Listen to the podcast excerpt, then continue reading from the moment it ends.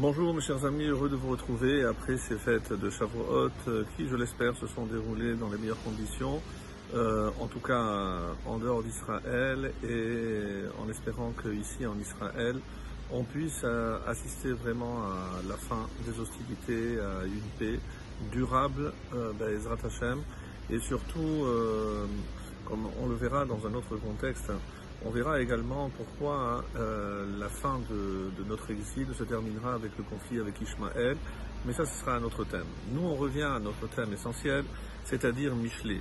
Et Baruch Hashem, donc on commence une nouvelle période après Shavuot et on commence aussi un nouveau chapitre, c'est le 25e chapitre. On approche euh, lentement mais sûrement de la fin de, de Michelet.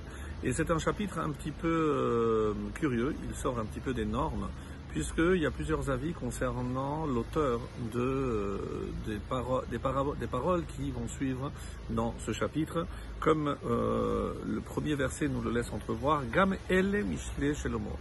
Et euh, voici encore où cela encore sont aussi des proverbes de Shlomo. Pourquoi il y aurait une pensée que, euh, que ça n'était pas de, de Shlomo Et euh, il y a plusieurs réponses à cette question. En tout cas, pour voir un petit peu déjà la, structure de, ce chapitre.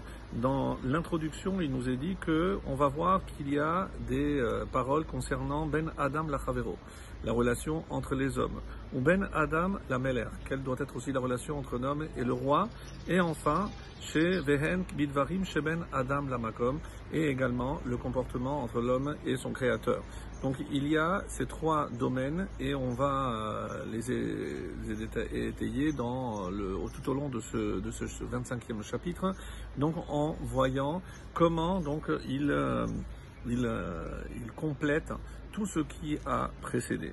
Alors, ce qui est assez étonnant, donc je vais vous lire déjà le premier verset et nous allons voir à la lumière des, différents commentaires donc euh, qui est véritablement l'auteur de, des paroles qui vont suivre parce que euh, d'après ce premier verset, ce n'est peut-être pas Shlomo Ameler, il y a une possibilité comme vous allez le voir. Comme je disais, Gam Elle Mishle Shlomo, voici encore des proverbes de Salomon, Asher He'atiku Anshe Chizkiya Melech Yehuda qu'on transcrit les gens, les hommes de Chizkia, le roi de Juda. Alors, euh, il y a donc un, une divergence d'opinion quant à euh, euh, ce terme-là, où ils ont transcrit. Pourquoi ils ont transcrit? Si c'est ça n'a pas été dit sur ce qui a précédé. Est-ce que ce n'est pas Shlomo? Mais Shlomo, il les a dit verbalement et ce sont eux qui l'ont mis par écrit. Alors, le Gaon de Vilna, par exemple, nous dit les fiches Parce qu'apparemment, comme ce qui a précédé n'était pas euh, du roi Salomon, c'est pour ça qu'on reprend ce chapitre en précisant que ce qui suit, oui, a été dit par le roi Salomon. Et les, shon ha'atek, c'est ha'avara, c'est transposé, mimakom les makom. Donc on a, euh, on les a transposés, donc peut-être qu'il les a dit ou il les a écrits par ailleurs, et c'est euh, l'opinion la plus, on va dire, courante, que Shlomo Ameler a disséminé ces paroles dans d'autres ouvrages, et pour quelle raison on a récupéré ces paroles-là? C'est Rabbi Yeshayahu, euh, des, euh, rappelez-vous qu'on on avait dit, des, des matroni, euh, matrani, c'est celui qui avait vécu, donc le sage du XIIe siècle en Italie, et lui donne une explication assez intéressante. Quand ils ont vu que c'était des propos contenant Yir'at Shamaim, c'est-à-dire la crainte du ciel, alors ils les ont, ils ont décidé de les inclure dans l'ouvrage appelé Michelet.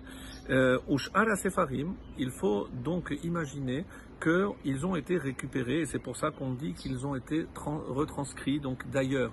Il y a d'autres euh, enseignements peut-être, d'autres livres, Sefarim Shelo Shamaim Genazum et d'autres euh, ouvrages, d'autres livres qui à leurs yeux ne contenaient pas de la Yirat Shamaim. Donc ils ont été enterrés et on ne sait pas ce qu'ils sont devenus.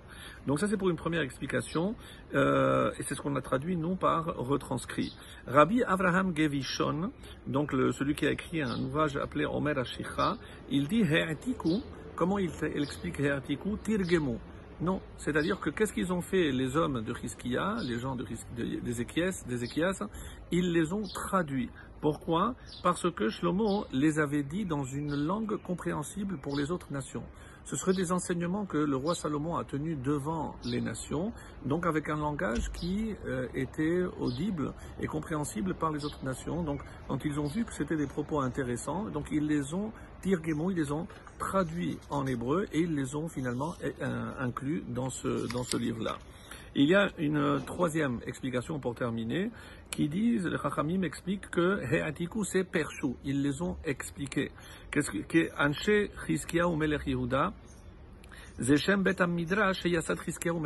Il avait fondé une maison d'études et c'est là-bas où on a euh, pris ces propos du roi Salomon, on les a perchés, on les a expliqués et on les a retranscrits ici.